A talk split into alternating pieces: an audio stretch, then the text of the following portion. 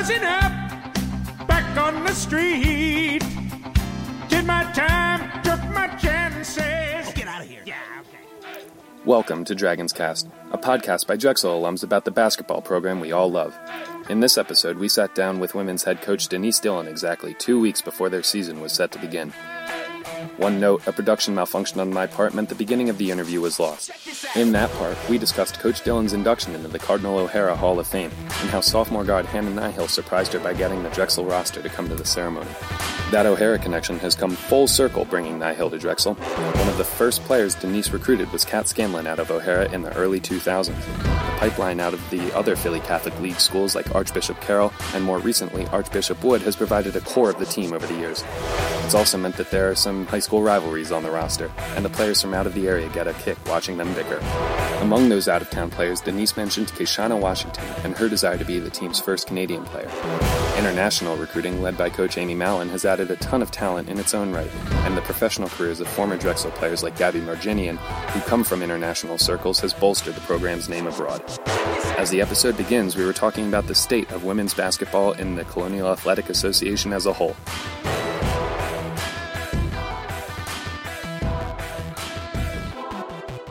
Is the intent to get more people in the seats? and- Exactly. Uh, we talked about just putting forth a, a better product with the setting. I mean, for so many years, uh, when I started, uh, you had Wendy Larry, who is such a big advocate for women's basketball, who just thought it was so important to have that neutral site. Uh, and I understand it. I get it. If you're you have that um, connection, you're getting people in the stands. But when we were at Upper Marlboro, you're, you're looking at it with Delaware at that time had Elena Delle Donne, so she was drawing. They we could have been up in Boston, and uh, the people were going to travel. It's it's recognizing uh, when is the right time, and and when do you have to uh, regroup and, and get people back. And I think that's where we stand right now at the CAA. And you look at it, JMU, uh, the year prior, the first year when we went back to campus sites, yeah, they had a great crowd. Do we want to be down in Harrisonburg? No, not really, but we have to understand just the competitive environment and the setting. And the reality of it, as we had also said when we're on campus, is is it the advantage of that team? Well, you go back to 09 when we played at JMU, you know, we won, and we went uh, the following year was there at JMU. They they won it in, in ten, but then we went to the neutral sites, and it was a little bit of the, the balance. But back to campus sites at JMU, Elon beats them. Here at our place, Elon wins a game again. So you're not feeling that it's the complete separation. It's showing that the conference is really strong. It's really solid, and not the advantage of maybe that home team. So we'll see. You know, with Delaware hosting again, I, I think they would have been a, a favorite in a sense uh, with uh, and they still could because it's their home court. But I do feel you have that balance. You're going to get a great ca- crowd, and they really run it like a tournament. I, I thought that's what was special for each of our teams last year. Like, we ran this like a tournament. It wasn't our tournament, Drexel uh, hosting all these teams. They felt it was a tournament setting and that sort of environment where uh, the balance was there. And they put that giant sticker at midcourt. Right. Yeah. Well, I, I think we might get a little change with that one. That was wild. They couldn't cha- they couldn't cover all of JMU's logos because they would have to cover the entire court. They should have just put The ugliest court in college Mm-hmm. basketball. So. voted. Um, so for the upcoming season, Yes. do you have your own benchmark of we need to be at least this or else we really missed our opportunity this year? Uh, at this point, it's it's hard to gauge. You know, we have our first scrimmage uh, tomorrow, and then exhibition next week. Uh, I think that will be the, the, the telltale. I mean, if we, we had this conversation next week, I could probably uh, give a little bit more. But I never try and put a a number or an expectation on the team, with the exception of let's know what we're doing and why we're doing it, and you guys just continue to give uh, the effort necessary and work. And I, I feel that's been a uh, a constant with our teams. Uh, it, it's an absolute pleasure to show up every practice with this team. Like their their effort is there. Their understanding isn't at this point, but we'll get there. Yeah. You know, but we wouldn't get there if they weren't willing to put in uh, the work. So, and it's not just the work when we have them for two two and a half hours. It's uh, extra shooting they do. They go on their own. I mean, Hannah Nihill was just saying it the other day. She's like, "Well, I talked to Mara uh, if she wanted to play some one on one, like on the weekends." I thought it was the, the funniest line. I was like, "Yeah, Hannah, that's definitely what Mara was like. Yeah, I'll play one on one, so you can just go by me. That's pretty quick." but it was it was great. Like just her realizing, hey, they're talking to you about defense. We can just play some extra one on one. Like they really enjoy playing the game of basketball, and with that, you can do so much. So there isn't a a number with this group. Again, we're finding our identity. We're finding what our edge is, but they need some game experience besides the inner squad uh, scrimmage that we've had, and against some of our, our t-shirt team. I think they need to see what they are in a, a real game setting. Yeah. Thankfully, we get those two before. I, I don't want to wait to Quinnipiac to see what they are. I want to have that idea and uh, really prepare them. When you say t-shirt team, is that the? I noticed in the practice last year that it was, I believe, the men's club team that you often practice against. Is that what the t-shirt team is? Exactly. Oh, okay. Yeah. So we, uh, Shell Baker does some recruiting for the uh, t-shirt team. Uh, that's what we say because we go blue and white, and then their t-shirts. Uh, so yeah, they're great. They're they're committed. They're here every day, early uh, on the weekends. Uh, yeah, they're around and working out the girls in the summer. So they're part of the team. Yeah. And uh, we have Kelsey Lidge, who's finishing up with her student teaching. She's around on the weekends, and Sarah Woods as a grad assistant here. So they come to practice, and I, I just I think that's really special. You know, it shows their commitment to this program and uh, them wanting to help players uh, as well, even though their time as uh, eligible athletes has ended as expired, but uh, they are continuing to give back to the program. Is it always your goal to have one of your former players fill that grad assistant role? It is important. I, I feel that anyone who uh, aspires to coach, again, at any level, uh, we want to help. You know, we want to help guide and uh, grow that experience. Uh, but it's extremely important uh, for your own. You know, again, you see what they do for the program, uh, how they represent this university, first class manner. You want to you want to keep that around. Uh, and there's often times where I say it, and I remind myself, even with Stacy, I was like, if you, you just let me know, like if you want to do something else, I don't want to feel like, oh, we'll keep you here forever, which I would love, but Yeah. it's not the reality. Uh, so yeah, we um, love having you know Sarah Woods around and involved, and again when Kelsey finishes with her student teaching, uh, seeing what's next for her. I, I actually would like to see Kelsey continue to play, Yeah. and I think she's looking into it as well. Um, some different options with pursuing her her masters. So Yeah.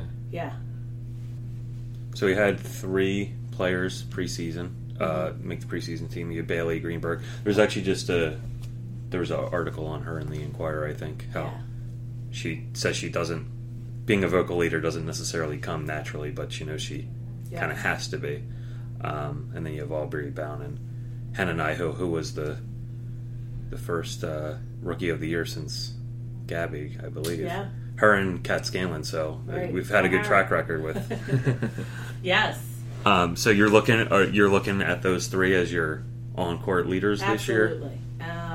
Yeah, most definitely. We um, we have a lot of conversations about it because you can't assume uh, because of their experience and their recognition that it's just going to happen. So uh, yeah, you often need that guidance. And again, Bailey Greenberg looks at sees it like, well, Kelsey was so vocal last year and uh, just did so much in getting us together. And I had to explain to her, I said, okay, but what did Kelsey do your freshman year? Like, she wasn't that person. She knew now it was her role as a senior. So we had Meg Creighton, uh, who was a great uh, communicator and leader on the floor and off. Uh, so it is your role changes, and I, Bailey really has embraced that. You know, she uh, has great conversations with her teammates. She's always looking out for them, and that's important. That's off the court. And I said on the court, you know, do what you do. It'll start coming more naturally.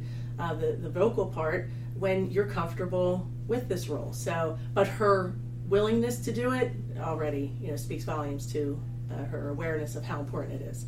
Uh, Hannah Nihill is a big one. She we would joke she was basically a mute last year. Like a mute. She wouldn't say anything. But now you hear her. Like she's really working uh, with the freshmen. You know uh, Keishana's out there uh, early and often uh, within our rotation. And uh, she's really trying to guide her along. And and uh, again you're worried about somebody next to you one of your teammates more so than you it's only going to excel your game and Aubrey Brown I say she just she can really direct and play the game of basketball. There's not a lot of players who can do that because they get so focused and fixated on what they need to do. But she's doing a, a really good job of uh, facilitating out there, even though she's not in that point guard position. But the ball's in her hands often. So, yeah, they they're embracing. They're trying to find ways that it's a little more comfortable for them, or how this team will respond.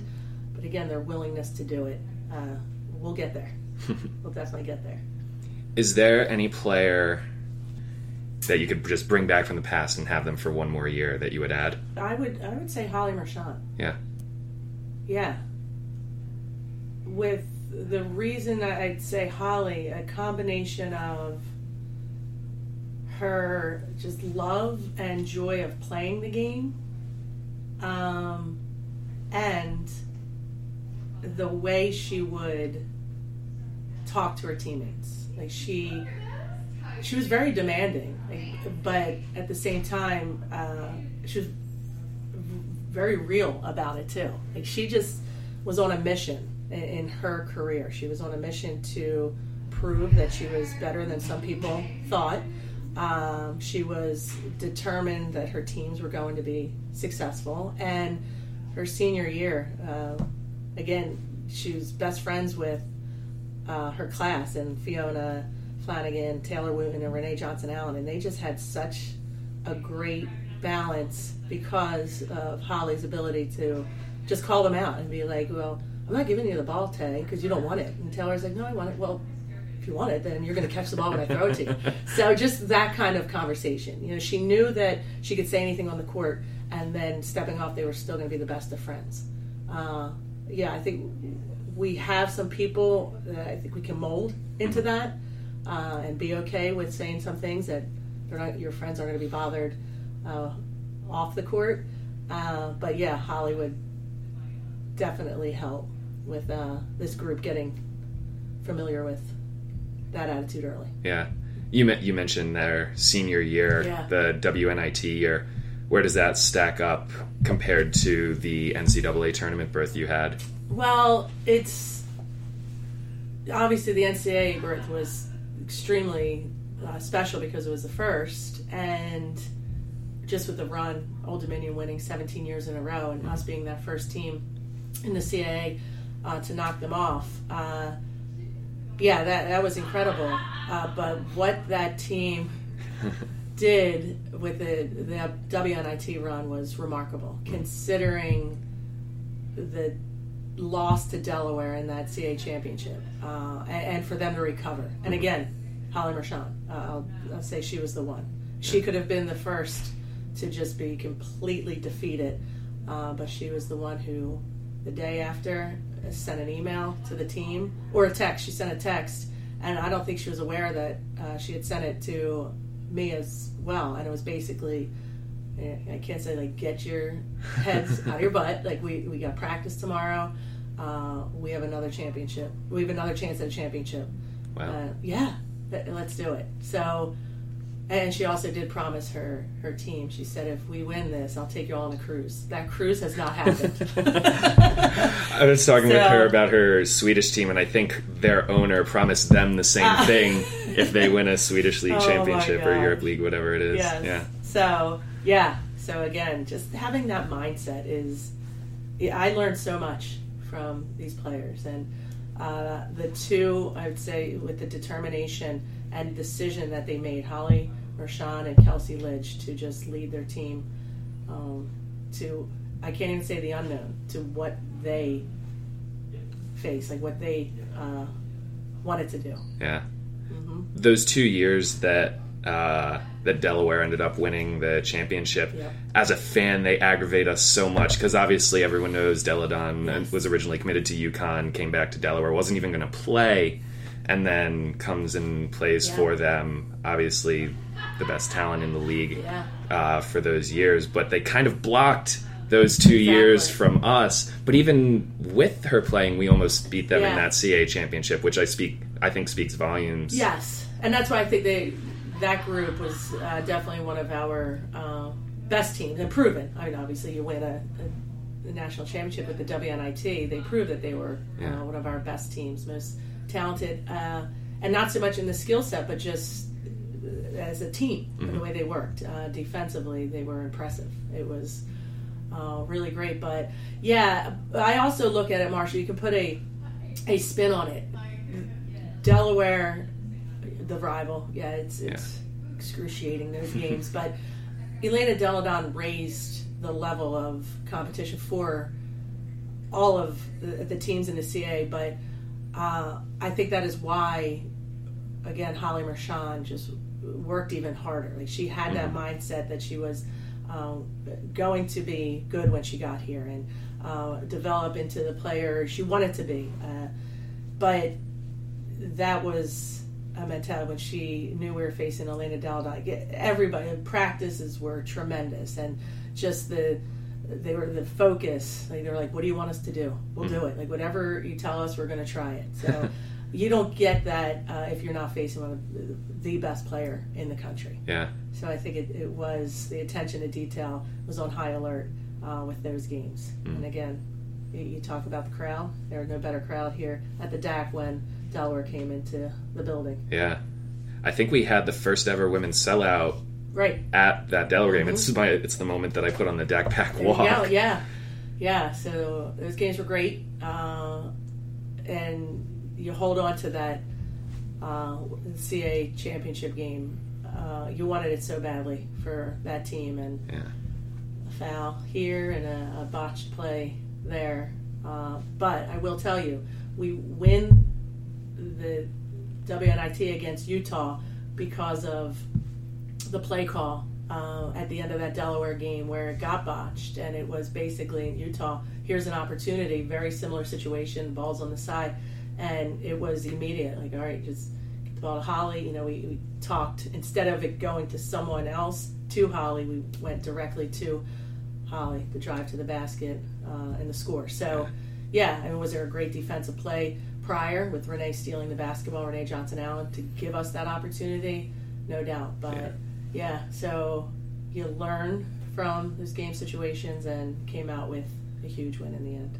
I think that team was hon- honestly talented enough for an at large, and you just look back elsewhere in the season, and this is leading to a question, but as fans, we look back at individual moments throughout a season, and we're just like, oh, like, Right. and for me, that season, it was the end of the St. Joe's game where Holly gets hit in the face with an elbow. Refs somehow don't call it. It should have been the end of the game at there because she should have been shooting free throws. Right. St. Joe's come back, nails the three, and I think that was the game winner Yeah, at the buzzer. it was. And I feel like if that had been a win, then it's a whole different picture, and you may be an at-large team.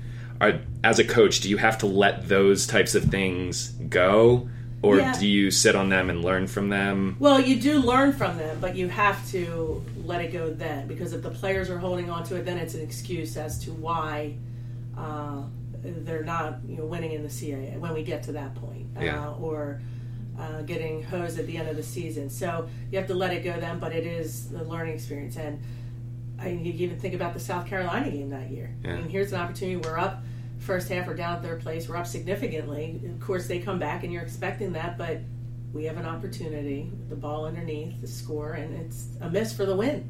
So, yeah, you're aware of all these little intricacies, but you often say to them, the game cannot be, uh, it can't be a winner or a loss the last possession. It's got to be won throughout the contest. I mean, that was a uh, just miscommunication on the defensive end against St. Joe's. Why? Because we were angry the ref didn't call the foul. Yeah, So how are we going to respond? Where we'll bring it back to the Utah game. Similar situation. It was Taylor and Holly in the St. Joe's game, the lack of communication. It was Taylor and Rachel Pearson, who was only a freshman in that Utah game, and Taylor was definitely not going to allow it to happen. It was like in slow mo, she pushed Rachel out to contest the 3 where in St. Joe's game there was you know no pushing on the player to get out there to contest the three. So Yeah. again, opportunity, lesson learned, you win the game. So, uh, but it is like we just we talked earlier in this conversation about that one game that's going to uh, get you over the hump for the NCAA tournament, and it was unfortunate. It was almost the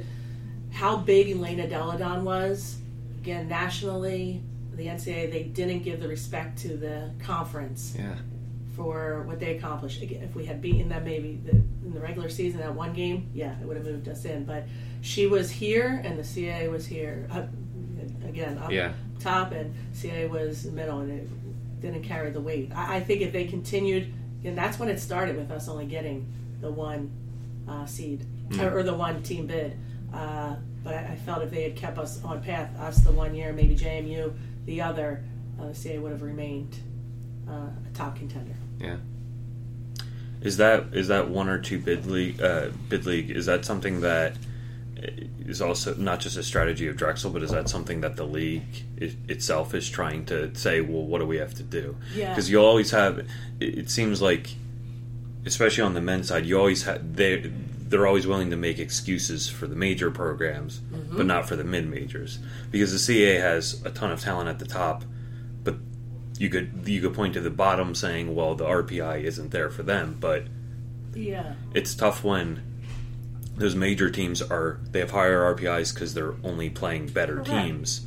So it, Yeah. it, seems like there's always the benefit of the doubt given to the bigger programs, and never to the the mid majors because why why give you a chance if they can have one instead? Right. Well, I think the focus has to be the top four teams. Like it's, and not to take again anything away from those other teams during the, the conference play. You are It's- you're focusing on all of them. You're promoting all of them. But when it gets to the point where it's recognizable who those top four teams are, men's, women's basketball, you, you really have to blow them up. You, you have to promote them. You have to sell them, and it's not taking away from these others. It's up to the universities then to sell their product and uh, us to get better if we're in that position. But I think that's what happens. It's it's trying to get everybody the same, give them the same respect and the same uh, time, uh, marketing, promotion, whatever it may be. When if you just, I'll use again the A10 as an example in women's basketball. They're not worried about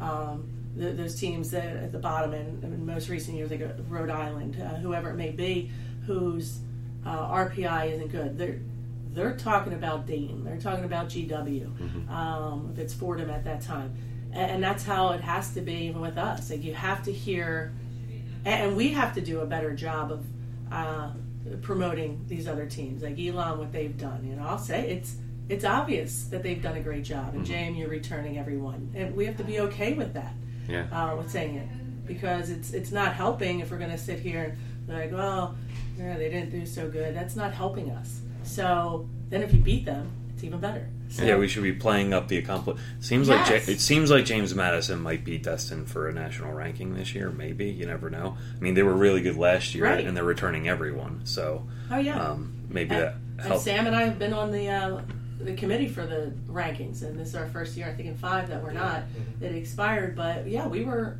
all about you know finding those teams in the mid major, and, and look what Buffalo did last year. you Yeah. know, Sweet Sixteen and and uh, Eastern Michigan. So I know we had teams- Elon in there.